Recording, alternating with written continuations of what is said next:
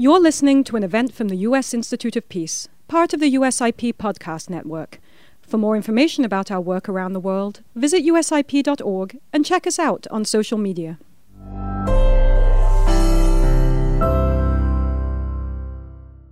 Good afternoon and welcome to the United States Institute of Peace. My name is Lise Grande and I am the head of USIP, which was established by the US Congress in 1984 as a nonpartisan public institution dedicated to preventing, mitigating, and resolving violent conflict abroad.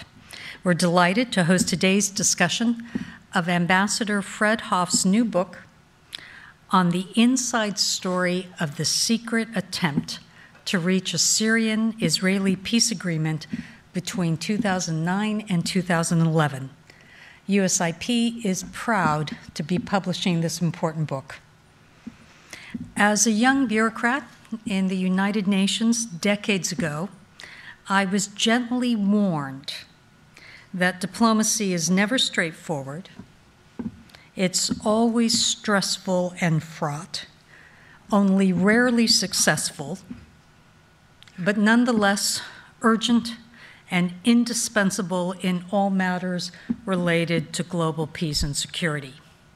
Fred's wonderful book takes us deep into a diplomatic effort that nearly succeeded, and if it had, would have redrawn fault lines in the Middle East, potentially bringing greater stability to one of the world's most volatile regions, if only. We're here today with an exceptional panel to reflect on the diplomatic strategy that was used during these secret negotiations and to reflect on why the effort ultimately did not succeed.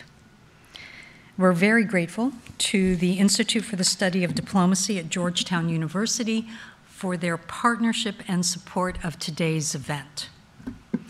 For colleagues who are joining us virtually around the world, we encourage you to join the conversation on social media by using the hashtag BrokeringPeaceUSIP.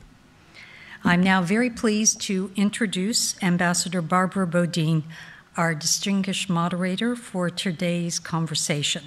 Ambassador Bodine is Distinguished Professor in the Practice of Diplomacy and Director of the Institute for the Study of Diplomacy at Georgetown University. Barbara served as Ambassador to the Republic of Yemen, Deputy Principal Officer in Baghdad during the Iran Iraq War, Deputy Chief of Mission in Kuwait during the Iraqi invasion, and as the Senior State Department official and first coalition coordinator for the reconstruction of Baghdad. Barbara has also served in leadership positions on countering terrorism in the Near East and East Africa. Prior to joining Georgetown, Barbara directed policy task forces and policy workshops on U.S. diplomacy for seven years at Princeton University's School of Public and International Affairs. She has been a senior fellow at the Kennedy School and at MIT, is a past president of Mine Awareness Group, and the recipient of the Secretary of State's Award for Valor for her work in occupied Kuwait. Madam Ambassador Barbara, the floor is yours. Thank you for that very kind introduction, and thank you uh, for inviting us to be a partner in this and I hope in, in future programs. Um, I am the director of the Institute for the Study of Diplomacy. Um, a bit of a, of, a, of a counterpart to USIP. Um, our, our mission at Georgetown, we've been around for about almost 45 years, um, is to try to bridge the gap between the academic richness uh, that is both at Georgetown University and across this town, and the work of the practitioners on diplomacy and solving the world's problem, bringing peace. Um, I've always been aware that, and we talked about this at lunch, uh, that diplomacy is, is the art of, of working the intractable problems um, that we're always trying to fix that which no one else can fix. Sometimes we're successful, sometimes we get close, sometimes not. Um, but it is an, an effort that we continue to believe that is at the core of our national security and also the stability, the prosperity, um, and the quality of life for people around the world. Um, this is a particular pleasure to be part of this panel. Um, Fred and I go back more decades than I'm going to admit publicly uh, to when we were first studying Arabic in Tunisia.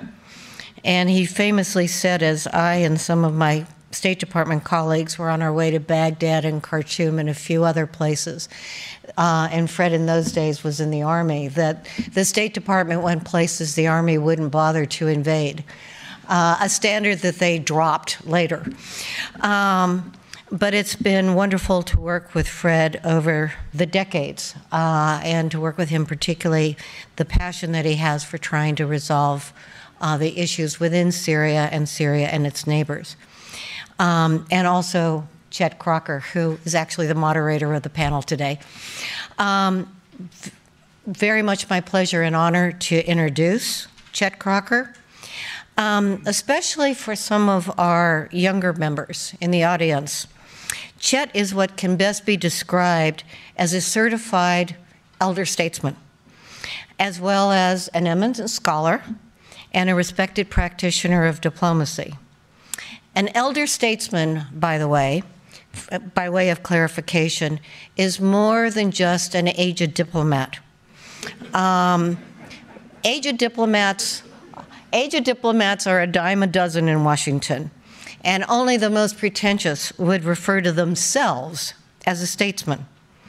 Chet, however, is a statesman. He, the distinguishing characteristics are not just senior positions in, of authority and some experience in foreign policy, again, a dime a dozen in Washington, but the quality of judgment and of wisdom. It is length of service across a lifetime in government, academia, and the private sector, and constructive engagement on matters of import to the state and to the world. It is work also over time to bring these lessons learned and this, these, this wisdom to rising generations of policymakers. And Chet is all of that. He is currently the James R. Schlesinger Distinguished Fellow in Strategic Studies, which is a mouthful, at the Institute for the Study of Diplomacy. And he is also, along with Lise, a longstanding member of the Institute's Board of Advisors, and I thank you both. Um, his teaching at Georgetown has focused on conflict management and regional security issues. Chet quite literally wrote the book on, on conflict management. In fact, he wrote eight and a number of them have been published by USIP. Um, and all of them are shared with my students on conflict management. They serve as a how to guide for those working on these kind of wicked and intractable issues. Chet is perhaps best known for his work in the 1980s as U.S. Assistant Secretary of State for African Affairs where he was the principal diplomatic architect and mediator in the prolonged negotiations between Angola, Cuba, and South Africa that led to Namibia's independence and the withdrawal of Cuban forces from Angola. Prior to serving as Assistant Secretary, he served as Director of Masters and Master of Service and Foreign Service at Georgetown, Director of African Affairs at CSIS, and at the National Security Council. He was also, for nearly 20 years, the chair or member of USIP's board and a founding member of the Global Leadership Foundation and member of the Independent Advisory Board of the World Bank. So, if anyone can moderate this panel and bring a breadth and depth of experience and wisdom, it is my friend and my colleague Chet. So, thank you, Chet, for joining us today. And with that, I turn the chair to you. Thank you very much, Barbara. I am not going to stand. I'm going to sit here and moderate from a chair. But I appreciate very much all the kind words that you have shared, uh, that you and Lise have shared. I want to thank both ISD and USIP for, for giving us this event today. We are we're really very fortunate indeed that we have a chance to celebrate an outstanding book. In fact, I was trying to capture, as I was making a couple of notes, what are the characteristics of this book that Fred Hof has written. It is a book that is courageous, it's a book that's gripping. I think for those who are current or future practitioners, it is sobering. And it's also very, very candid and courageous. So go buy it. it's a, it's a, rare, a rare book because it's, it's, a, it's a first hand account of all the things that you can accomplish as a diplomat. And it's a rare account of a diplomacy that almost worked and why it didn't quite. And that's unusual. I can say from firsthand experience, and I'm sure many others uh, in the room will be familiar with this, that many people who write their memoirs about what they did in public service write about how they slayed the dragons. Ah, yes. And, and how, how we got from here to there and what was the secret of our success. And, and what Fred has done is to give us the lessons learned in a very different kind of experience. And it takes guts to do that. So we're very fortunate uh, that we have you here to say a few words. I'm going to ask uh, Fred some questions in a moment here. Before I do that, I just want to salute uh, the Peace Institute for publishing this book and to urge all those who make decisions around here, and I'm looking around the room, Lise, that we need more books of this kind, more, more reports, more studies, more research of this kind by practitioners. We've done it, some in the past, this is our latest, and it's terrific. So let's hope that we do more of it. I'm going to start with a couple of questions that I will pose to all of our panelists, starting with Fred, but uh, the other three panelists who are with us today. And I assume everybody has the bios, is that correct? Bios have been circulated, so I'm not going to repeat the bios of our speakers. But these are questions for all of our panelists, starting with Fred. Question number one how important is it to really know your case? How important is it to master the file, to really, really be able to have a granular, to know the case better than the parties know it, or at least as well as the parties know it, so that they don't run circles around you and, and throw up all kinds of, of, of factual uh, obstacles to progress. So, is mastering the file really important? Next question Is it a problem if a mediator has a bias. If a mediator is closer to one side than to another side, is that a problem? Is it a problem if mediators have interests? I once asked that question when I was in the State Department and was told if we didn't have any interests, you wouldn't be doing this, would you? So uh, uh, there are ways you can frame that question. Um, the next question is Is it possible for the US political system to walk and chew gum to take on a case that may have multiple dimensions, to take on a conflict which is part of a bigger conflict, which is buried in a bigger conflict. Um, and of course, that was clearly the case uh, uh of the uh, Israel Syria file, but it's also the case uh, of the Balkan file that Dan Serwer will talk about. It's a case of, of Yemen, which Barbara will talk about. It, it's a case uh, of Colombia, which Bernie Aronson will be talking about uh, in different ways, in different respects. And then my final question is um, for everybody what is the secret to achieving coherence in the US government's executive branch? Is there any way to do it? Is there any way to do it? Because without it, uh, the mediator who works for the US government has, has kind of a problem. And of course, that question could be asked about the UN system or any other country, um, country system. So the, the question there is about coherence. So, Fred, I'm going to start with you now. Okay. Um, uh, you describe in your book uh, that at a certain point there was what you call a, a gold plated Lexus and the gold plated Lexus is the ideal vehicle that anybody would want to own. And for the Israelis, it's completely transforming Syrian foreign policy. And for the for the Syrians, it's getting back the Golan Heights, right? Um, and you developed a, a, a, framework of principles, territory and security principles, right? Um, so my question is, how difficult would it have been, in your judgment, to translate that framework of principles into an actual peace treaty? And what, what would have been the major, major obstacles along the way? So that's, uh, that's an opening question. I have a few others, but that's, I think, a very important one because Fred takes us right to the point where you, you can sense that there's a striker in front of the goal.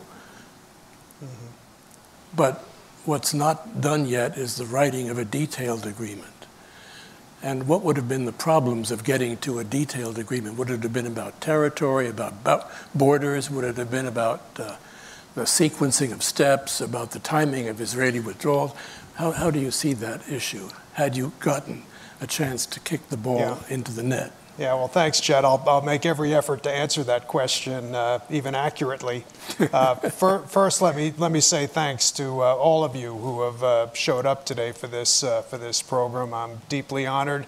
Thank you for the U.S. Uh, to the U.S. Institute of Peace for publishing the book, putting on this program, and I must say it's it's a bit daunting for me to be in, in the company of the likes of uh, Barbara Bodine and Bernie Aronson, Dan Serwer, uh, Chet Crocker. I'm acutely aware of the fact that what uh, distinguishes my efforts from those that you've made down through the years is that you all managed to succeed.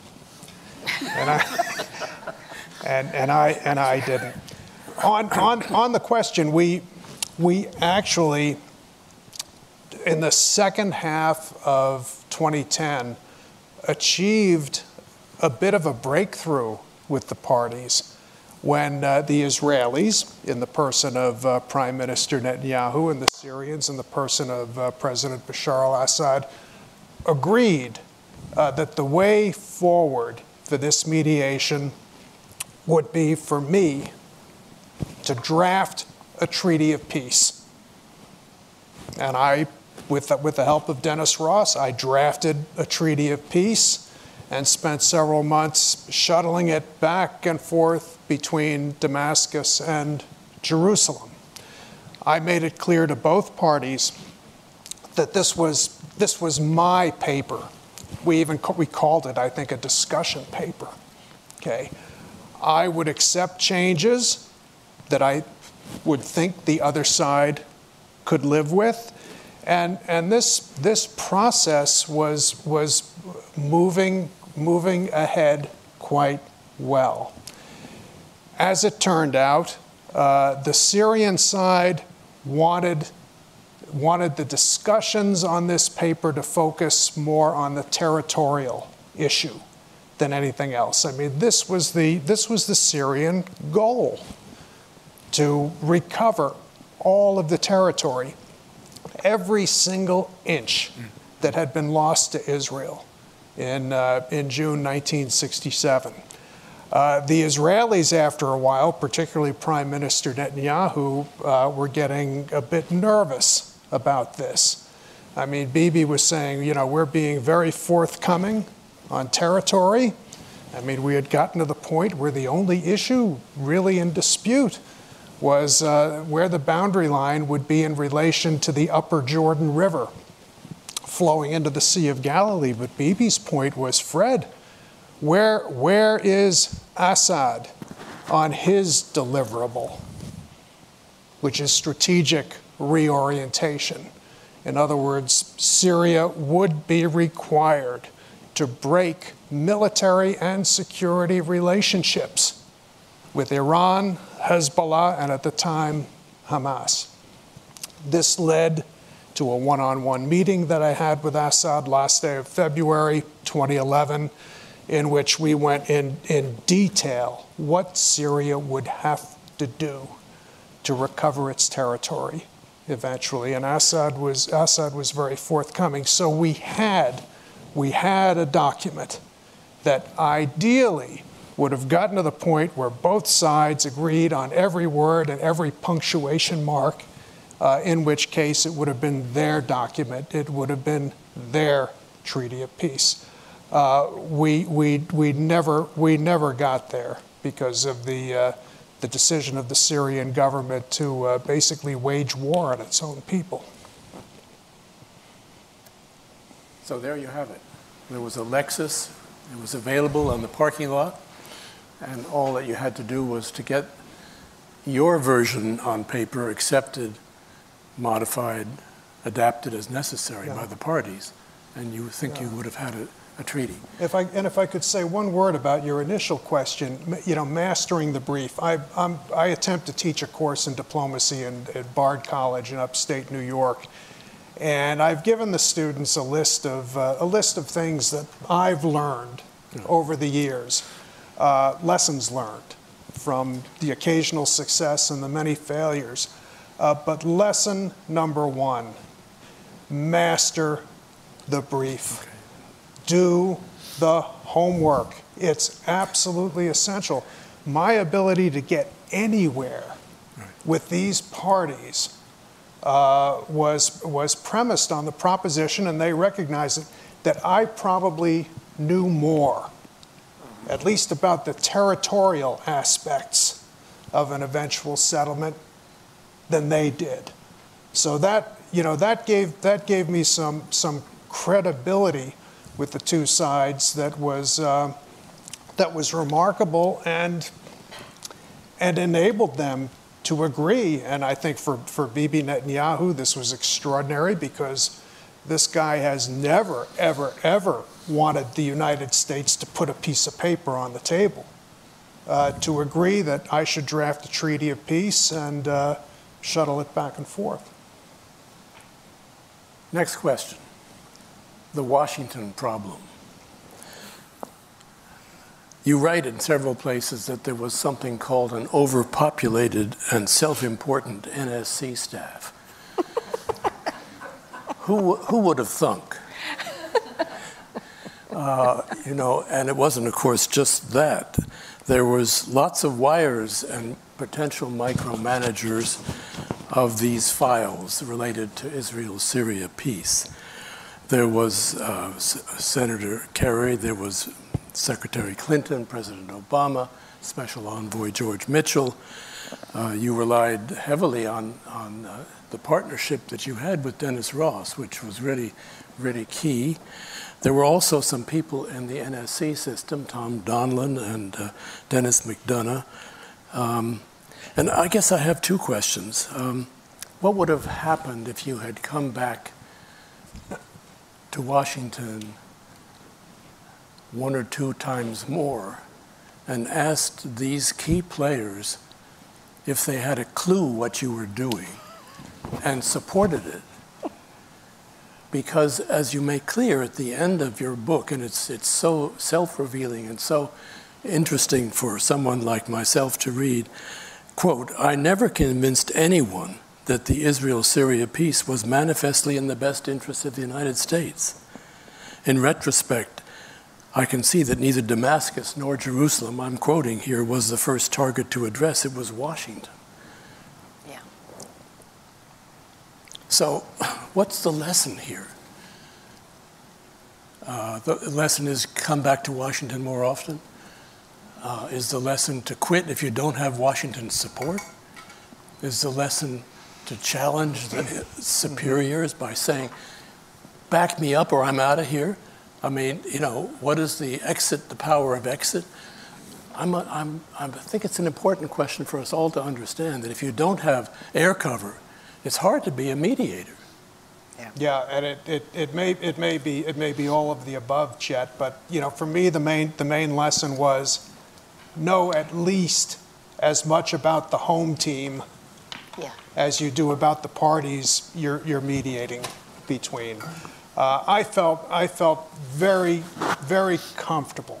I almost felt as if I was in in command during during the mediation itself.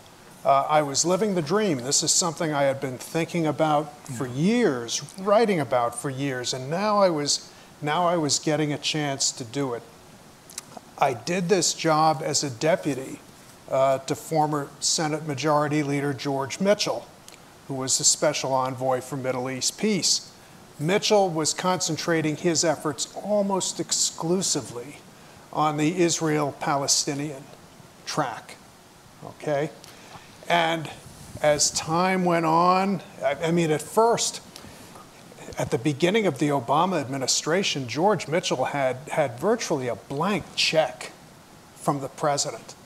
I mean, the president, I think, was a little bit in awe of George Mitchell and, you know, his work on uh, Ireland and uh, baseball steroids and, and, and all that, Disney, Disney Corporation. over time, over time, this, this overpopulated NSC staff really began to dig into George Mitchell's work. And it was, it was making him crazy. They were giving him, they were giving him rudder direction at, at, every, at every conceivable point. I avoided this entirely. I, I think that, you know, the White House, the White House thought that the chances of a Syria-Israel peace virtually nil. This is not, this is not likely to happen. Uh, I was I was left alone. I I I'd never I never had to, to go through this purgatory of having of having my every move uh, microanalyzed and, and micromanaged. Then in the end, when I was reporting breakthroughs uh, from both Damascus and Jerusalem, uh, one of the things I noticed after a few days was there was no response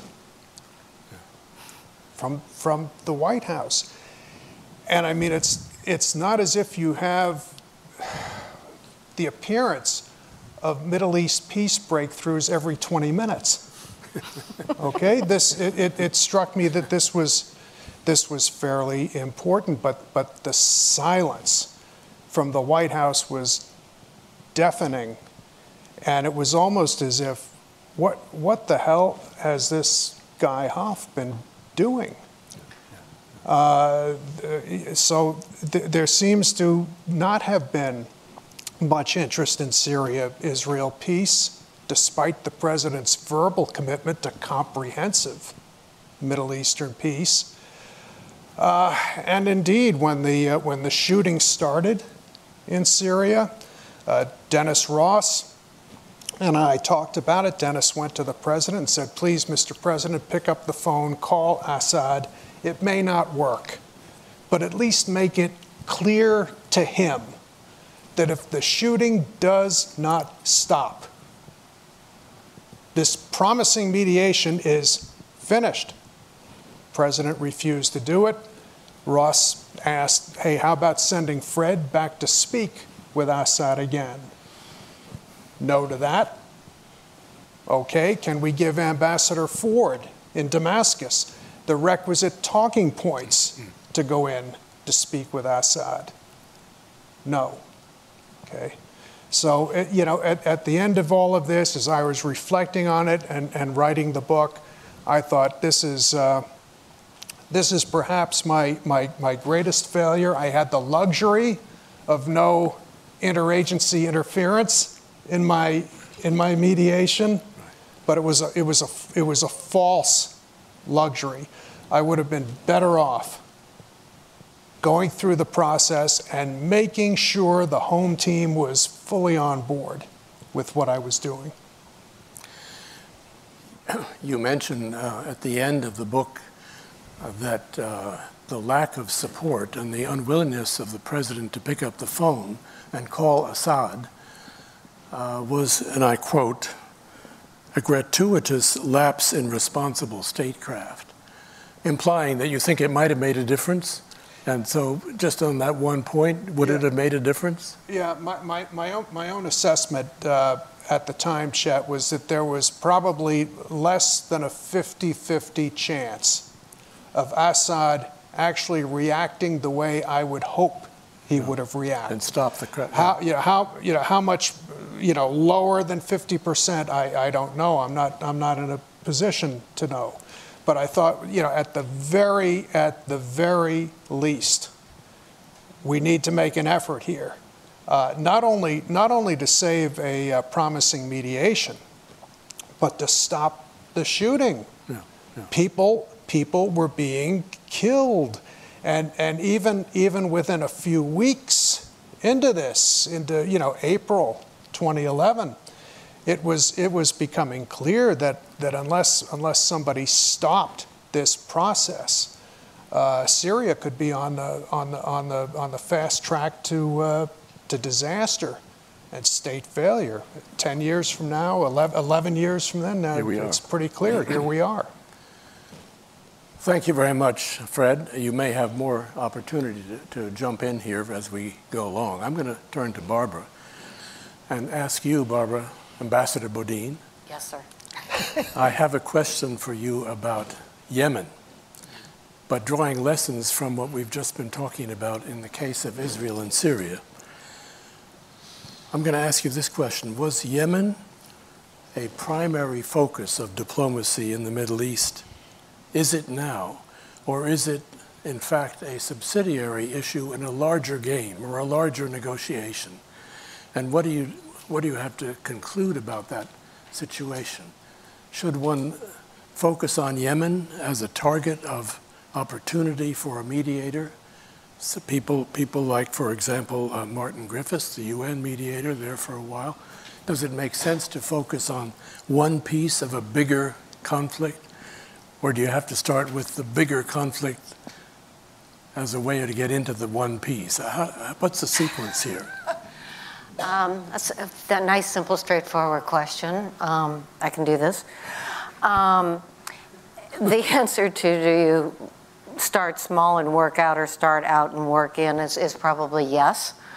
Um, I think, particularly in the case of Yemen, um, it is such a compounded, complex con- conflict.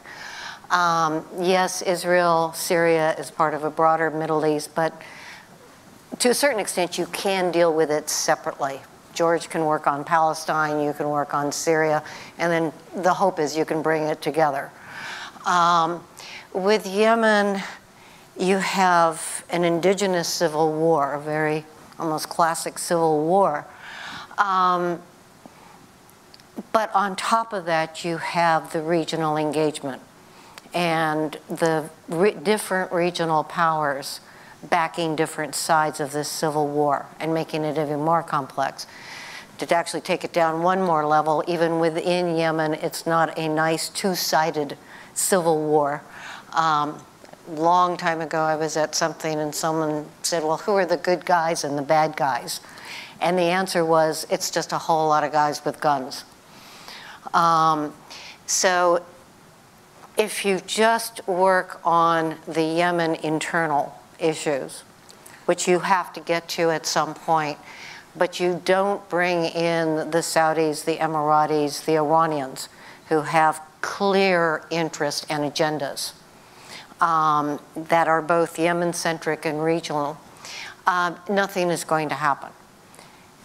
To turn it around, if you were just simply to go to Riyadh, Tehran, or Oman, whoever, whoever, who's ever fronting for Iran for us now, um, and Abu Dhabi and just have them come up with a solution, it's not going to stick because the Yemenis don't have any ownership. And so what you're doing is playing a multi-level chess game where you need to work with the Saudis, Iranians, Emiratis to get them to understand that this war is not in their interest at all, uh, is not going to get solved militarily. They have to buy into peace and then work with their various components, um, and then let the components work. Um, I haven't even gone beyond to where the US, the UK, and, and, China and several others are. Thank God we don't have the Russians involved, as far as I know. Do we have the Russians?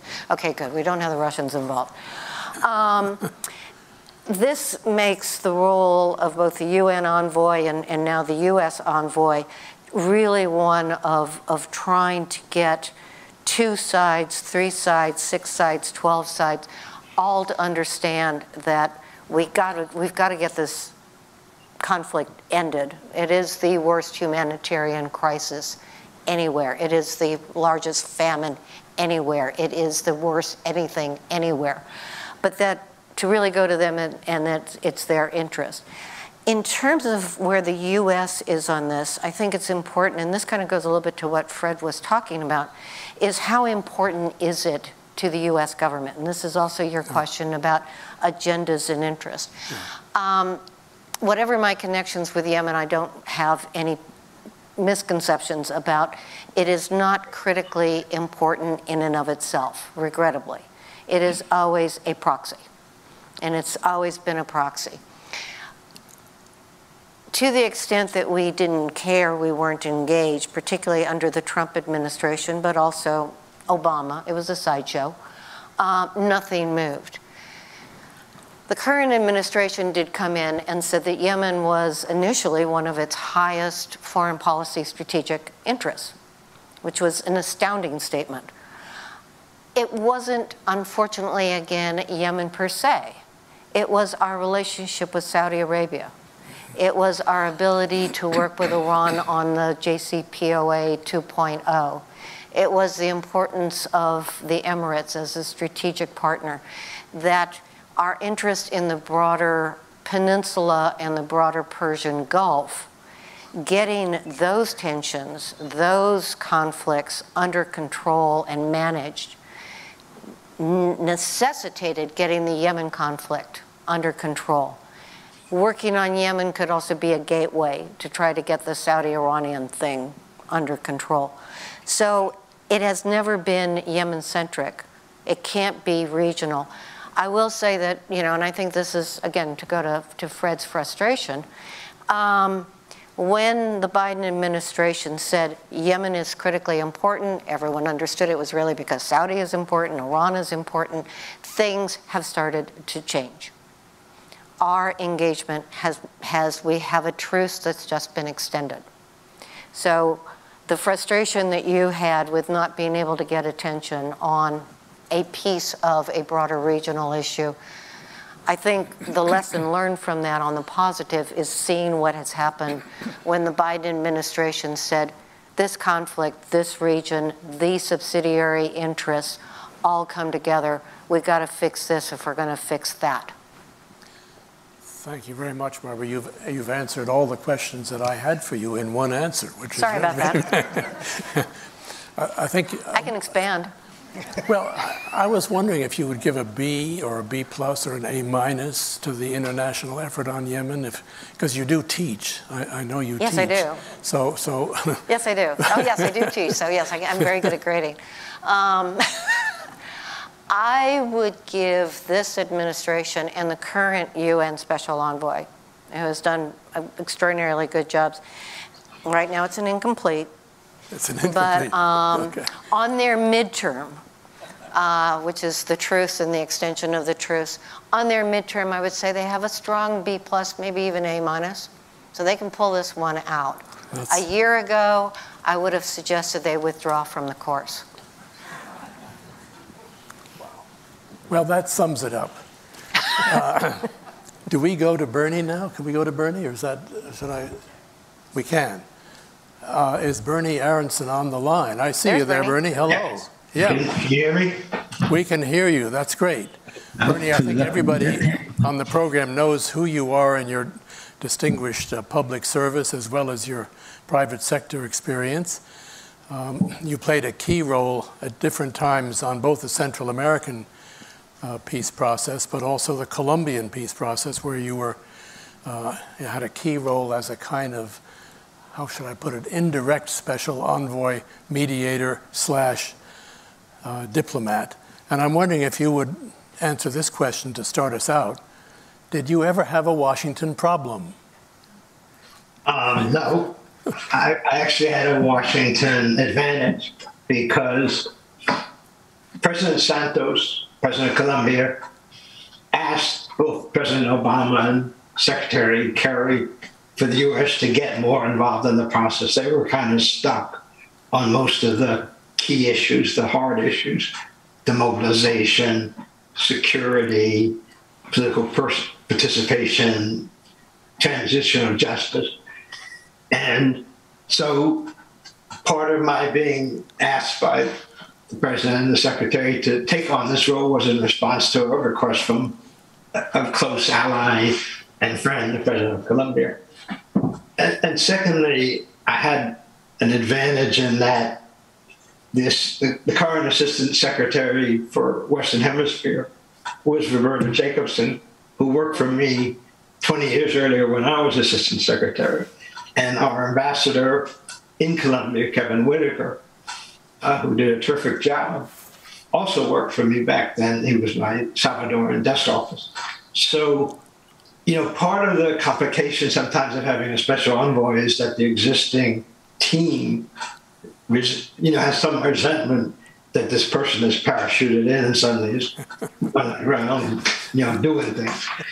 And I'm and I'm not saying there wasn't any, you know, working out some issues, tensions, or whatever. But remarkably, we were one team, and because we worked together, um, you know, that that was not a, a negative in in my account. And and the White House had bought into this, and they NSC had bought into this, but they didn't really spend a lot of time bothering me. I mean, they were pretty solicitous, and and I had a lot of running room. So that was a, a nice environment to, to to be part of. Thank you. That's that's a very encouraging story, and it's it's encouraging for all the future mediators in this room to know that it sometimes works because you have air cover at the top, and the air cover, in fact, uh, made it possible for you to to have the running room you would need to get a lot of things done, a lot of things which you didn't necessarily take personal credit for, but which unfolded in a positive way in the Colombian peace process. Thinking back to Fred Hoff's book, he talks a lot about the framework of principles that he developed. I'm wondering in Colombia, who developed a framework of principles? It's one of the most complicated peace processes I've ever seen. It has chapter after chapter after chapter, and you sort of wonder, do all these parts fit together? Are they linked to each other? So who developed that framework in the Colombian case? Did you do it? Is it your fault? Or was it uh, somebody else? well, the Colombians were very wise because there, there have been three previous attempts to negotiate into this war, which was a terribly bloody, terribly destructive war that had gone on for literally 50 years. And so President Santos started this with secret negotiations and it was outside of the pub- public um, acknowledgement, so nobody could pay the camera. And the, and they negotiated for well over a year, maybe close to two, a framework that would govern the, the process. And it wasn't so much about process, but about substance. They they defined the agenda of issues that had to be resolved, and they also def- defined the issues or the interests that were not going to be touched. In, in other words, the armed forces were not going to be a subject of this negotiation. Politically, President Santos couldn't have gotten gone forward if that was the case. So only they only went public when the framework was done, it was agreed upon. But it also the process of creating the framework was a bit of a confidence builder because it never leaked, it never got out in the public, which of course, you know, if when if it does in a, situation like that, it's so much harder. People start throwing rocks, and then you get defensive and, and all the like. So one one further question for you, Bernie, before I turn to Dan Serwer, and and that is the relationship between the U.S. government and the UN system in the case of of Salvador peace process the Central American process, which you were also involved in as assistant secretary. So, how did that work? Was that an easy relationship or was it a mess? And how did you sort it? Well, the good news is is that the, the mediator was able to push the parties forward and institutionalize the process. But the government of Salvador, of Salvador under President Cristiani definitely felt the mediator was biased, and I think there's some truth to that.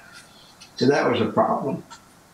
And second of all, he he didn't use leverage and pressure sometimes when he when he could have to create a deadline and force the parties to come together. Um, all in all, it was good to have a, a mediator because it also allowed the Security Council to embrace this process and and create a lot of international support. And and that's a very important dynamic. It may, I don't know if it's relevant to the to, diplomacy in Syria, but when you're dealing with insurgents, guerrillas who spent you know 40 years in the bush and have lived this life of violence, suddenly they're brought up to the highest pinnacles of power and prestige and you know, the Secretary General is meeting with them, and heads of state are meeting with them, and they get put on this platform, and you you kind of create some pressure. First of all, they like it; they like being treated that way. Second of all, it's a lot safer to go to the UN than to climb around, you know, the jungle of Colombia waiting for bombs to fall on you. So it was rocky, and we had to do a lot of things behind the scenes to make it work and make him succeed. But um, that agreement was a profoundly transformative agreement as far as human rights and the treatment of the army. So, yeah, we paid a price and it was complicated, but um, in the end, it was more plus than negative. Thank you very much, Bernie, for those uh, firsthand experiences from your own career. I'm going to turn now to Dan Serwer, whose experience in the Balkans uh, is uh, really quite stunning. You became a specialist in building something called the Federation of Bosnia and Herzegovina, a complex entity which became later a, a constituent part of an even more complex entity. Um, your excellent chapter in a book published uh, by USIP in 1999 uh, called Herding Cats, which was co edited by myself and my fiancee, Pamela Aall, who's in the audience up there. Uh, reveals much about the region and about relations with Washington and the Allies. So I'm going to ask Dan to start with, because I know he has some views about this, whether he had a Washington problem and whether there was any issue of subsidiarity or of tail wagging dog or dog wagging tail in your effort to build, uh, to build that federation. Yes, I had a Washington problem, but I also had a Washington solution who was the same thing. It was Dick Holbrooke. and Dick Holbrooke's way of providing top cover was to scare the living daylights out of everybody he encountered. Uh, he was not a master of the details. He did not, I'm going to get in trouble for saying this in public, he did not know the brief well. Uh, but he had delegated to him at a moment that is now known as the unipolar moment when the United States could do anything it wanted in the world, especially when it came to countries of two, three, four million people. So he would scare everybody off. Uh, and really when I was given the federation to deal with, as, as Fred was given uh, the Syria Israel negotiation, um, people backed me up on the federation. There was never any doubt that it was vital to American interests because we couldn't negotiate peace in Bosnia with, as a three party problem. It was too complicated. It had to be reduced to two parties. And the way to do that was to consolidate the federation. That said, uh, you know, I was in Bosnia a lot. And when you're not in Washington, uh, you get blamed for a lot of stuff. In fact, at one point, uh, one of my friends in the administration in the State Department said to me, You're serving a very useful function. Everybody blames you for anything that goes wrong in Bosnia. uh, so, yes, I had a problem, but uh, so far as interference from the NSC or from other agencies of the government was concerned, I think very little under the circumstances. Uh, uh, but then again, my portfolio was not as prominent as Fred's was, frankly. I, I was dealing with Izetbegovic, I was dealing with Tudjman, I, but uh, it wasn't it wasn't the first thing on their minds by any means. Uh, should you know your brief well? Absolutely.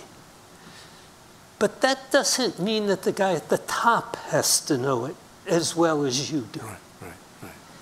The guy at the top has other responsibilities, one of which is to provide top cover. And, uh, you know, I don't really fault Dick for, for being, as one of his colleagues put it, impressionistic about words on paper, speaking of, you know, getting the details right. Uh, one thing I would say about Fred's book that's very similar to the Balkans is that you needed a framework for the negotiation. Yeah, yeah. And Dick generated that uh, in a series of meetings before Dayton, not at Dayton. Uh, you generated it from something Senator Kerry did. It strikes me that you did something very ingenious and something American diplomats don't do often enough, which is to enlist the Congress in support of what you're doing. The State Department is notoriously suspicious of the Congress and doesn't like any contacts with the Congress except through the Legislative Bureau, which is a disaster, of course. I mean, it never has been very good and never will be because it doesn't know the issues. Uh, so I think, I think that parallel is very important. You need a negotiating framework that both sides are bought into. Thank you, Dan. It sounds like you had the air cover you need in some respects. Did you get the, the boundaries drawn the way you wanted them between the Federation and the rest of the neighborhood out there? I, I seem to recall, I had a look at your chapter recently, I seem to recall that there were one or two issues where you were interfered with by somebody. I don't know who it was. But. I, I was essentially opposed to the formula of the Dayton Agreement. The basic formula in the Dayton Agreement is two entities, single country, each entity highly, highly autonomous. And that failed to fulfill the bottom line requirements of the people we supported in, in that war, which was the Croat Muslim Federation. When I asked the commander of the Bosnian army what was his war aim,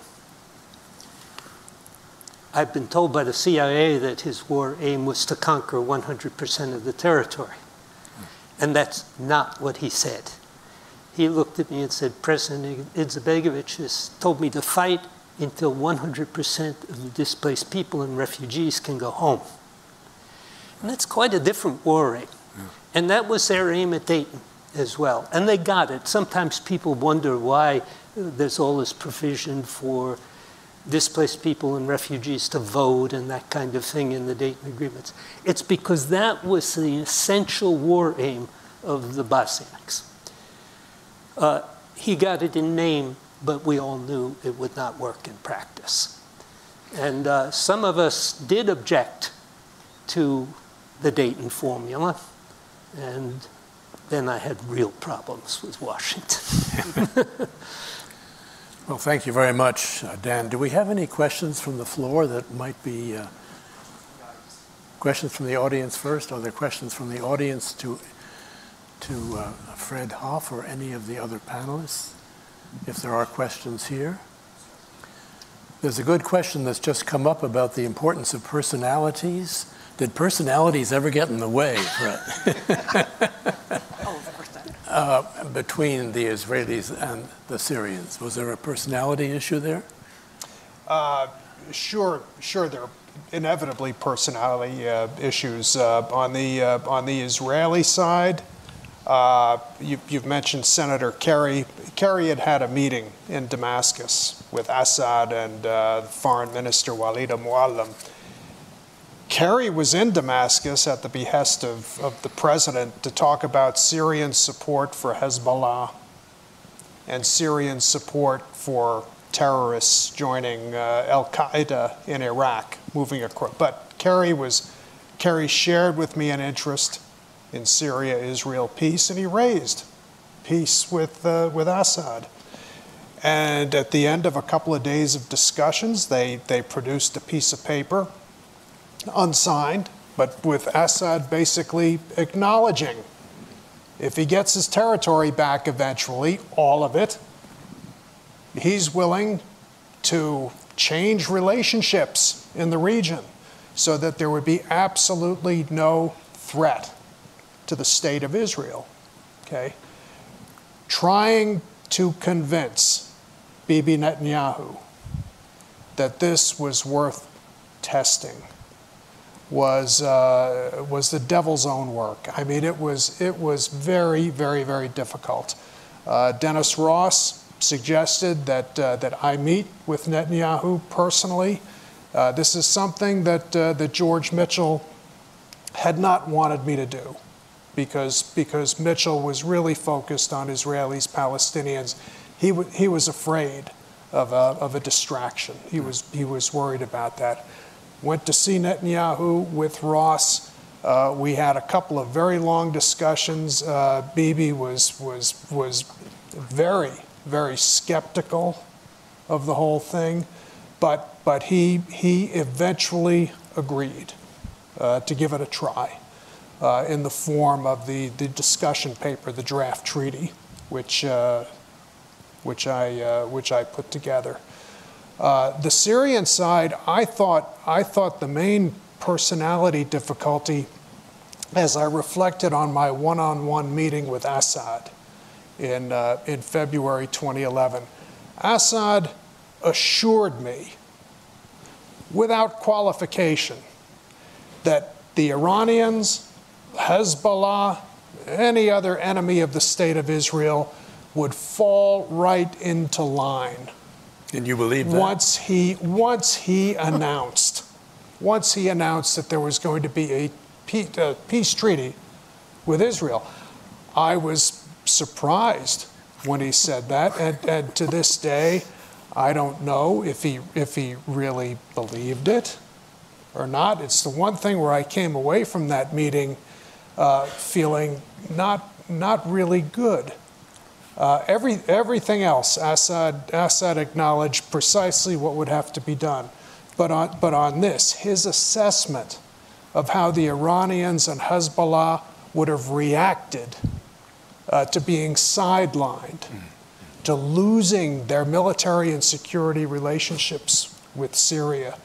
Uh, if, if this process had continued, if Syria had not dissolved into violence, this, to me, this would have been the most interesting question on the Syrian side if Assad actually decided to go through with all of this. Would, would he have survived the process?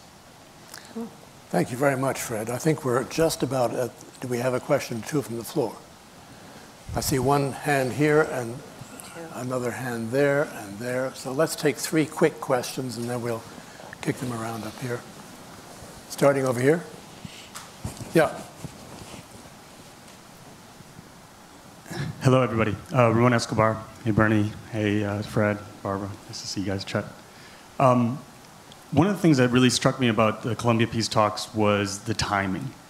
Timing was so essential. You know, Bernie got named in January. By February or early March, we were in the in Colombia, and the there was a sort of escalation of violence that started. And I think Bernie played a, a really important role in trying to uh, de-escalate what was turning into uh, a pretty serious issue. And I look at Fred, I look at Syria, and I and I wonder the how important the timing could have been in that scenario. Um, had the the talk started a little bit before, or had the attacks in Deraa happened a little bit later, um, would that have given you the space, do you think, to maybe get in there? And then would that uh, having peace so close at hand or at hand maybe been enough, Do you think, uh, for Assad to reconsider um, uh, the path that he eventually went down? Thank you for that. Let's hold the question and then we'll take another couple. We had one here and one there. Yeah. The microphone, microphone's coming to you. I'd be curious what the panel thinks Saudi Arabia's role would be in mediating any future Middle Eastern conflicts. I know it has its own interests, and we are we have a close relationship with the Saudis in some respects. I'm curious what the panel thinks. Thank you. and right here. So this question is specifically for Barbara. I was wondering if you can expand more on Chinese and British involvement with the situation in Yemen. Chinese? Yes, and British. As you mentioned in your response about Yeah. the Yemeni, would you, would you mind expanding on that? Okay. So we have a couple of questions, one on timing, uh, and then uh, several related ones uh, f- directed to you, Barbara. So Okay. do you want to comment on timing and then? Yeah, just very briefly on the timing issue. Uh, yeah, I think this was uh, this was one of my one of my failures. It was it was inadvertent. Uh, I wish I wish I had taken the initiative to engage Netanyahu much earlier in the process. I have a sense that uh, if where we were in March 2011 had actually been achieved in the fall of 2010.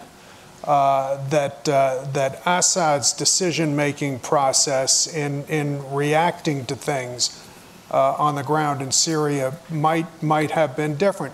We we might also have been at the point in the spring of 2011 of, of being able to announce something uh, which might have enabled uh, the Syrian uh, people to have a bit more patience uh, in their in their leader, thinking that well, perhaps you know if there's going to be peace with Israel, perhaps uh, perhaps this regime can can actually turn a corner in its uh, in its methodologies and its handling or mishandling of the economy and, and all of that. So I. Yeah, I think the uh, I think the timing is uh, the timing was in retrospect uh, quite important. Barbara. Yeah. Um, I'm still not, I know you said China. I just want to be sure that I didn't lose another thing under the mask. Oh no, I was just wondering if you could expand. China. You said the UK and China were also involved in the situation in Yeah. Um, well, the UK was was was is one of the was major weapons supplier, uh, as well as having long-standing relations. So they they have the the complicity uh, issue that that we face uh, with our military support to the Saudi Emirati um, military action. Um, they haven't, even though Martin Griffith was, was one of the, the, the special envoys, the British government hasn't been as engaged. So I'm just put them aside as, as one of the suppliers. Um, the Chinese have made, you know, the noises that they tend to make about being good mediators and helping negotiate, um, but they don't have, uh, Chet asked about mediators having agendas and interests. Um, they may have an agenda, they don't really have interests, and they don't have the kind of traditional connections in the region. Um, they also have some some interests that kind of run could be complicating. Um, they're very dependent on Gulf oil, and so they're not going to do anything that is going to necessarily get them crossways with Saudis, Emiratis, and others. Those oil interests, those energy interests, are too great. Uh, there's some chatter that they have some interest in expanding the Belt and Road, Aden Port, all of that. If they go after Aden Port as part of the Belt and Road, they're going to be coming straight up against Emirati interests, which have been extraordinarily focused on securing sea lanes, particularly but not solely Aden. And so I think that they would have to push back against the, the Emiratis. So they're not a major player. Uh, they never were, and I don't see them being a player in, in any kind of a peace process or even perhaps in reconstruction. The question about the Saudis um, being a player in the peace process. Um, okay, the traditional definition of the peace process was always, you know, Israel, Palestine, and its immediate neighbors. That was always Dennis Ross's and everyone else's peace process.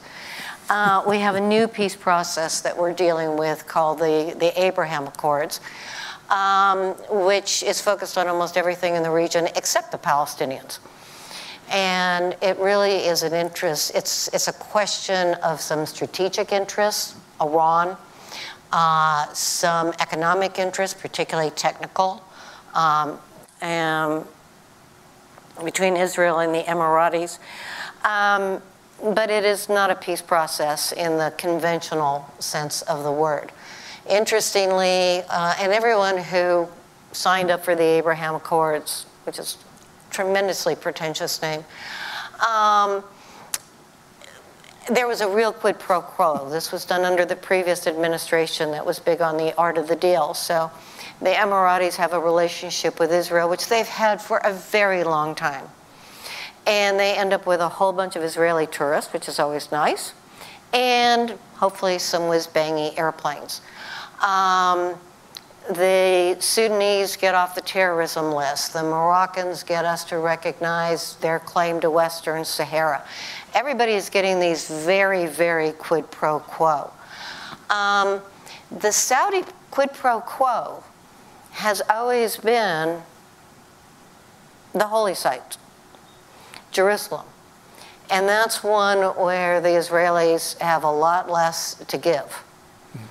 Um, the Saudis did get kind of involved in peace process, conventional sense, in 2004 with the Abdullah Plan, which stated very explicitly, um, agreed to by unanimously by all members of the Arab League when the Arab League existed, uh, that any accord that the Palestinians agreed to with Israel would automatically bring recognition from all of the Arab states. Um, and included in that was going to have to be something on Jerusalem. That sat there, it's been sitting there for 20 years, and nothing's ever happened. What was interesting about the Abraham Accords, particularly the Emirati part, is that they had a complete agreement and nobody mentioned Jerusalem, nobody mentioned Palestinians, nobody mentioned the immediate peace conflict issue. Um, the Saudis have been noticeably quiet on Abraham. Um, what exactly President Biden is up to in talking to the Israelis and talking to the Saudis, this is probably going to be part of it. It's also going to be Iran. It's also going to be Yemen. I don't see Saudis leaning into something as fraught as a real peace agreement that not only takes care of the Palestinian problem, but has to deal with that Jerusalem holy site issue. And that is such a key part of the Saudi government's legitimacy that it's not the same thing as an airplane or Western Sahara or getting off the terrorism list. So they will have the Emiratis lead. There may be others who lead. This is not something the Saudis are not going to be the first ones out there, and they're not going to be the, the pushers. They're going to be followers. Would Thank you, you. agree, Fred? Okay. Thank you, Barbara. We'll have to tune in again after the president comes back from his Yeah. visits in the area. Do we have an event planned for a couple of weeks from now, Lee? And we can, we can, we can We come can, back we can to this title it How Wrong Barbara Was. I don't think so. Do we Excuse me, have I have, uh, I time have for to any go. more questions? So I'll see you guys later. Chair, Yeah, Can I, can I comment on the bias question quickly? yeah, sure, but uh, uh, let's, let's just, I want to see how many questions we have. We have one, two, three, okay, go ahead. On the bias question, uh, you know, it's generally what what seems right is that a mediator should be unbiased and neutral or impartial, something like that. But I think in all the cases we're talking about, it's actually vital that the mediator was biased. Yeah. Uh, and why? I think Barbara Walter's work on negotiations enlightens us quite a bit on this subject. A power negotiator, one with a bias and resources, has the possibility of guaranteeing the implementation of the outcome. And that's vital in the negotiation process, not only in the implementation process. So in Syria, for example, the United States was going to have a separate agreement with Israel. In Bosnia, uh, we gave train and equip to the Bosniaks in order to make them sign on to the Dayton Agreement. Uh, in, in, Bernie's here to talk about Colombia, but I didn't, I certainly as a third party didn't see us as impartial in, in, in Colombia. Uh, I, I, don't think uh, we're really impartial in Yemen either. I, we, we recognize the government there. So uh, I think this idea that uh, impartiality is important may apply to some mediators, in particular UN mediators, although even there there's a problem because the UN has a bias towards sovereign states. Right. Uh, but in the particular cases we're talking about, I don't see how success could come about without a really solid, resourceful mediator. Thank you for that comment. it's one that I might mention again in the sum up. But let's see, we have a few questions. In the back of the room is a question, and there's a microphone coming to you. Please state your question. Hi there. Thank, thank you so much, uh, Stephen Dreyer at the, at the State Department. I have a question for, for you, Ambassador Hof, but would be interested in the other panelists' responses as well. I've, I must confess, I, I only just received your book last night, and so I've only just started to dig into it. But in the book, you reference the Syrians' demand for a deposit. And I haven't seen how that resolves itself later in the book or if it resolves itself. But my question is essentially what do you do when neither party wants to make the first move in a negotiation? Okay, let's take a couple of questions and then we'll circle back. Other hands up? Right here? Tom Martin from the State Department. Uh, I guess my first question is for Dr. Serwer. Did I understand correctly, and maybe I, maybe I didn't, that the CIA believed that Izetbegovic wanted to retake all of Bosnia? Okay. um, that strikes me as a little bit bizarre um, that Izetbegovic didn't have that kind of capability. Um, did he? And if he, if what would you do, and what did you do when you were confronted with something that was so wrong? Um, where did you go with that, and how do you do that in such a way as not to rankle a lot of feathers? Um, and my second question is for Dr. Hof. Um, when you, when did you realize that uh, the game had changed in Syria? Was it when the bullets began to fly and that you're going to have to kind of uh, pick up your tent and go home? Or was there still a little bit of life left in this thing that says maybe we can still negotiate um, and get this thing through, even though it's going to hell in a handbasket? Thank you. Um, is there another one up there? One more up there, and then we'll circle around. Uh, thank you very much for this uh, fa fa fascinating discussion so far.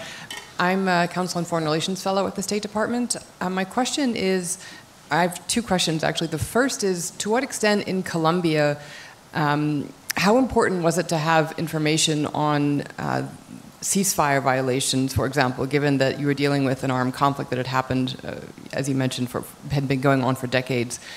Um, how important was it to have kind of valid or accurate information about ceasefire violations that were happening from both sides, given that often in these types of armed conflicts you have very different narratives about the, the nature of the conflict. Um, and the second is we've talked about Syria in the early period of the conflict, but I'm curious to know what any of the panelists would recommend we do now in the Syrian conflict.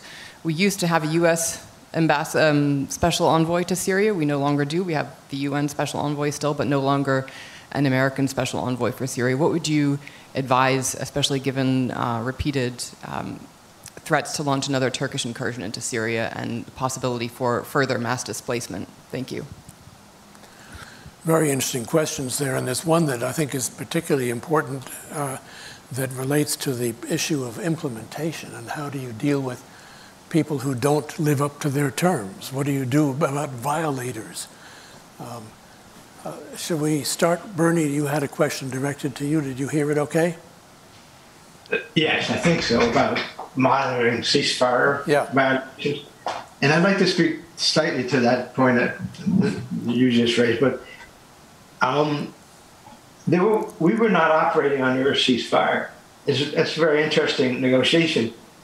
President Santos actually quoted uh, Yitzhak Rabin on his famous, you know, we're gonna we're gonna fight as if there is no peace process, and we're gonna negotiate as if there's no terrorism and war.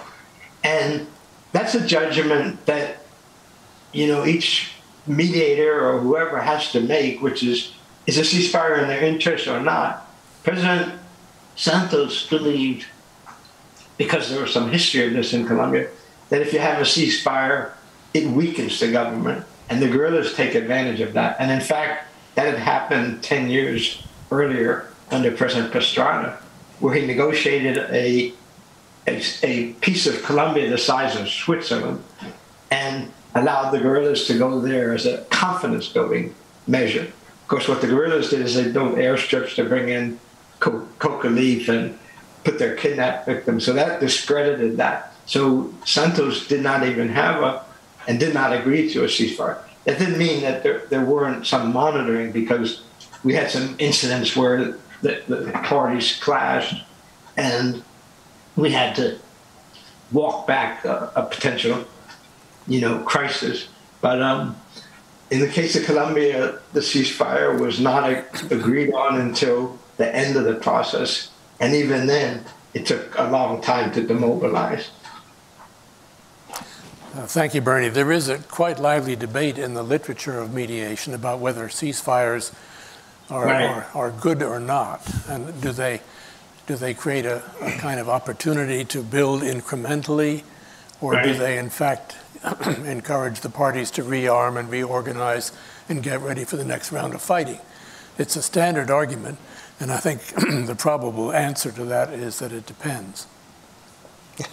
It also depends on when you implement the ceasefire. Yeah. You know, in Salvador, the ceasefire didn't come until an awful lot had been settled and negotiated, and it was more security for the guerrillas.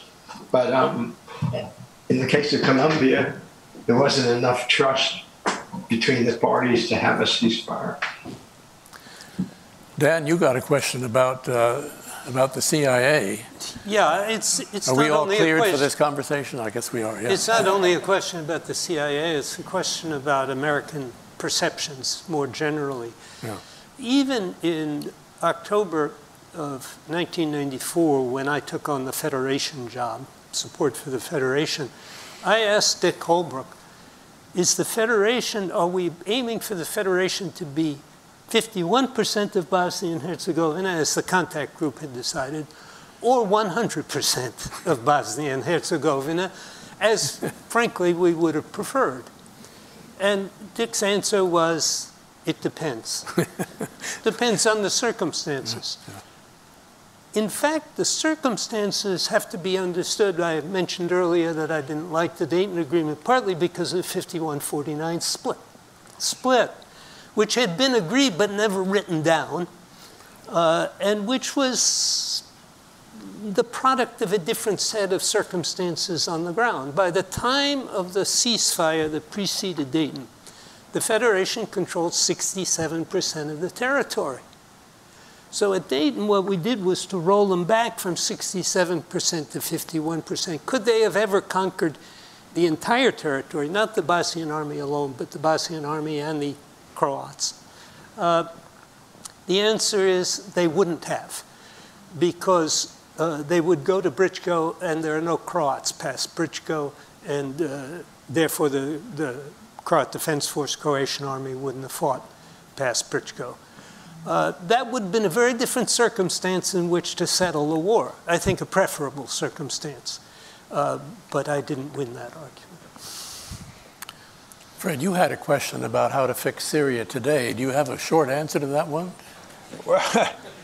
Yeah, uh, Syria, Syria is, is, not, is not fixable in the near, in the near term, for, for sure. Uh, there, are, there, are no, there are no silver bullets. There's no magic fairy dust that's going to, uh, that's going to rescue this country and restore legitimate governance or establish legitimate governance uh, anytime, anytime soon. Uh, I'm, I'm very concerned about uh, the apparent Russian veto. I don't know if something's going to be worked out here, uh, blocking the United Nations from uh, using a crossing point from Turkey in northwest Syria at Bab el Hawa for uh, humanitarian supplies. Uh, I recommended several months ago in an article that, and I've spoken with friends in government, uh, that, the Uni- that the United States, the country that successfully executed the 1948 Berlin airlift, be prepared to do a Syria land lift of humanitarian supplies in case the United Nations finds itself put out of business.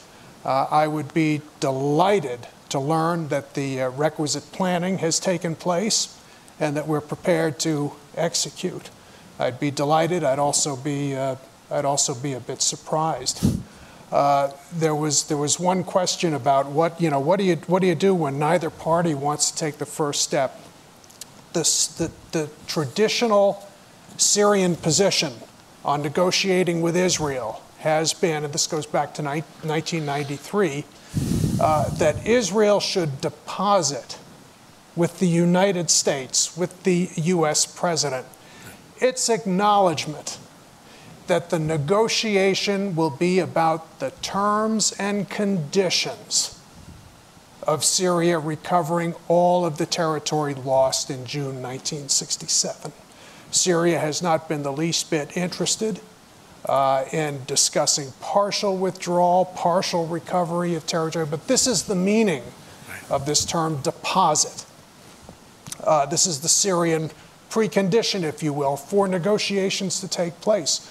Uh, Israel has traditionally, uh, well, Rabin went along with it after a struggle. Uh, other Israeli prime ministers have been reluctant to do it. Bibi, for Bibi Netanyahu, the answer was just no. And I, I pounded away at this uh, for the better part of a year.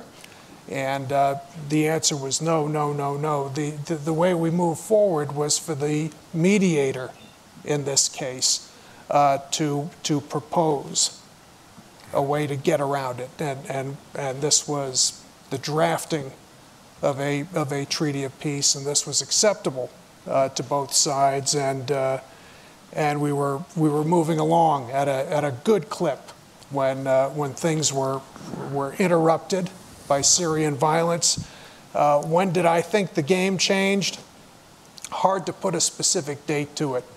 I would say that uh, sometime by late April, early May of, uh, of 2011, uh, when I was absorbing the fact that my own government uh, was not going to try to intervene with, uh, with Assad to try to dissuade him from continuing violence.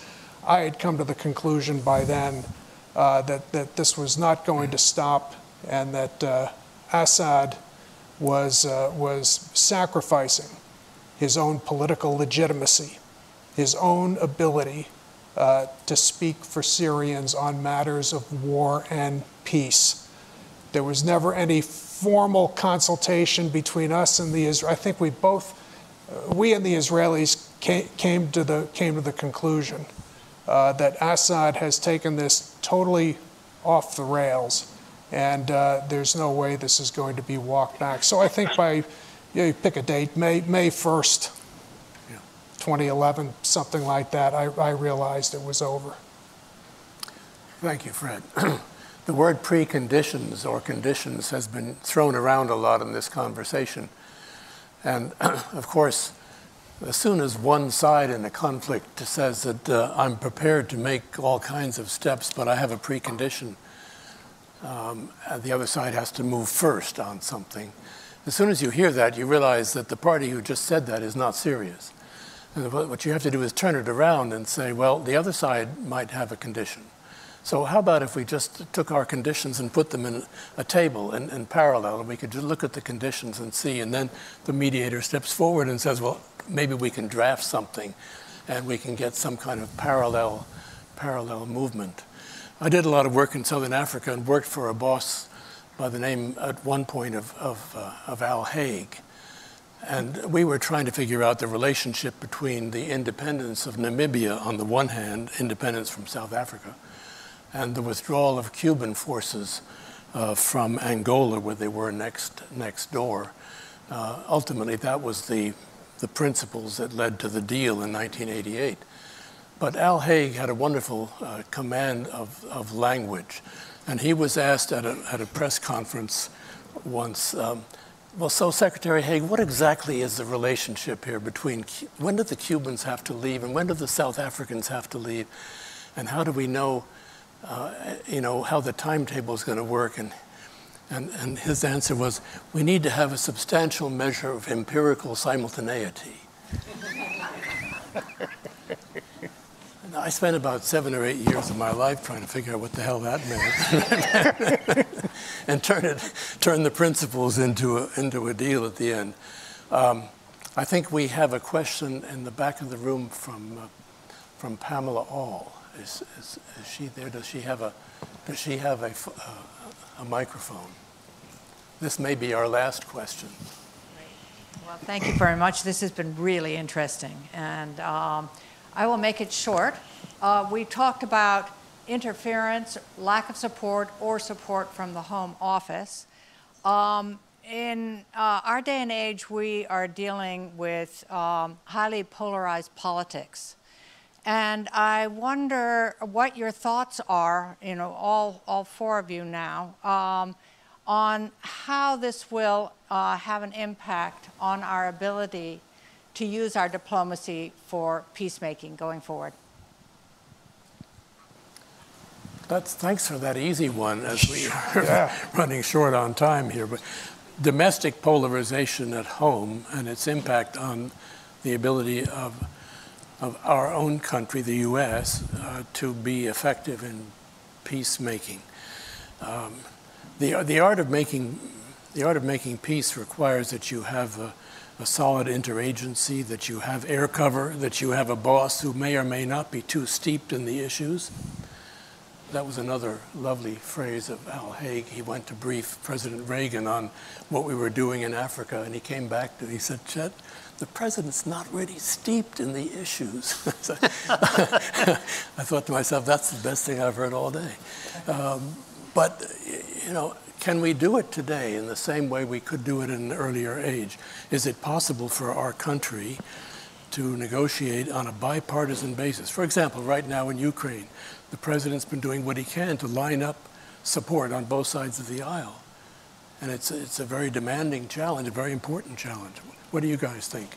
Is it possible today? I, I think it's become more difficult.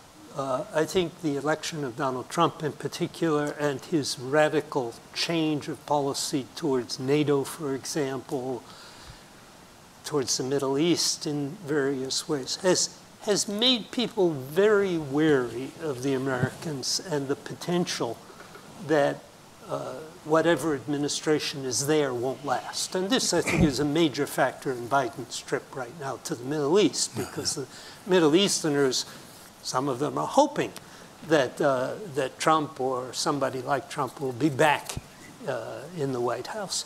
So I, I, think it makes it much more difficult and ever more necessary to line up congressional support. Yeah. Yeah. That's, that's where you get your bipartisan stuff.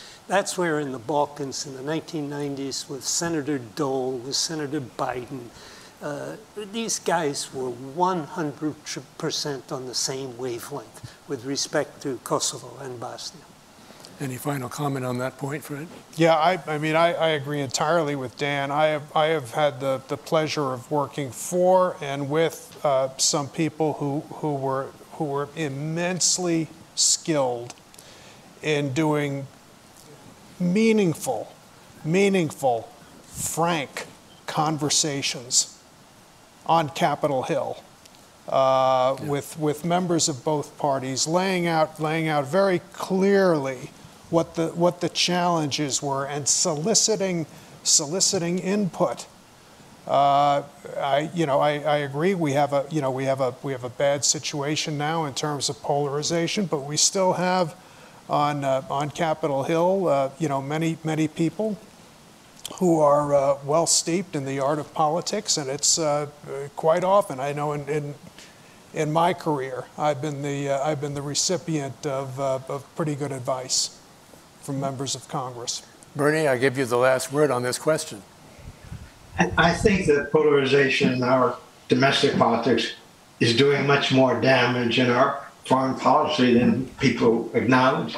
And you could see that in the four years of the previous administration where we didn't have ambassadors or assistant secretaries appointed for a year or a year and a half. Some of that has spilled over into this administration. But, um, you know, it wasn't just a fight over a particular policy where we had to worry about partisan politics. It, it's very, it's the institutional support for the State Department, for diplomacy. And I think the Republican Party is going back to a previous era of a kind of isolationist populism that that we know very well, governed them for a lot of the, the post-war period. So I, I think that um, it's going to hurt us because we're not going to have credibility around the world if we can't even send an ambassador to, to many, many countries that are extremely important to us. And that has already happened. And I think it, it'll happen more. Thank you. Um, I'm going to turn to, to Lise Grande and just say we've been unpacking peacemaking here this afternoon. And I think we should do more of it.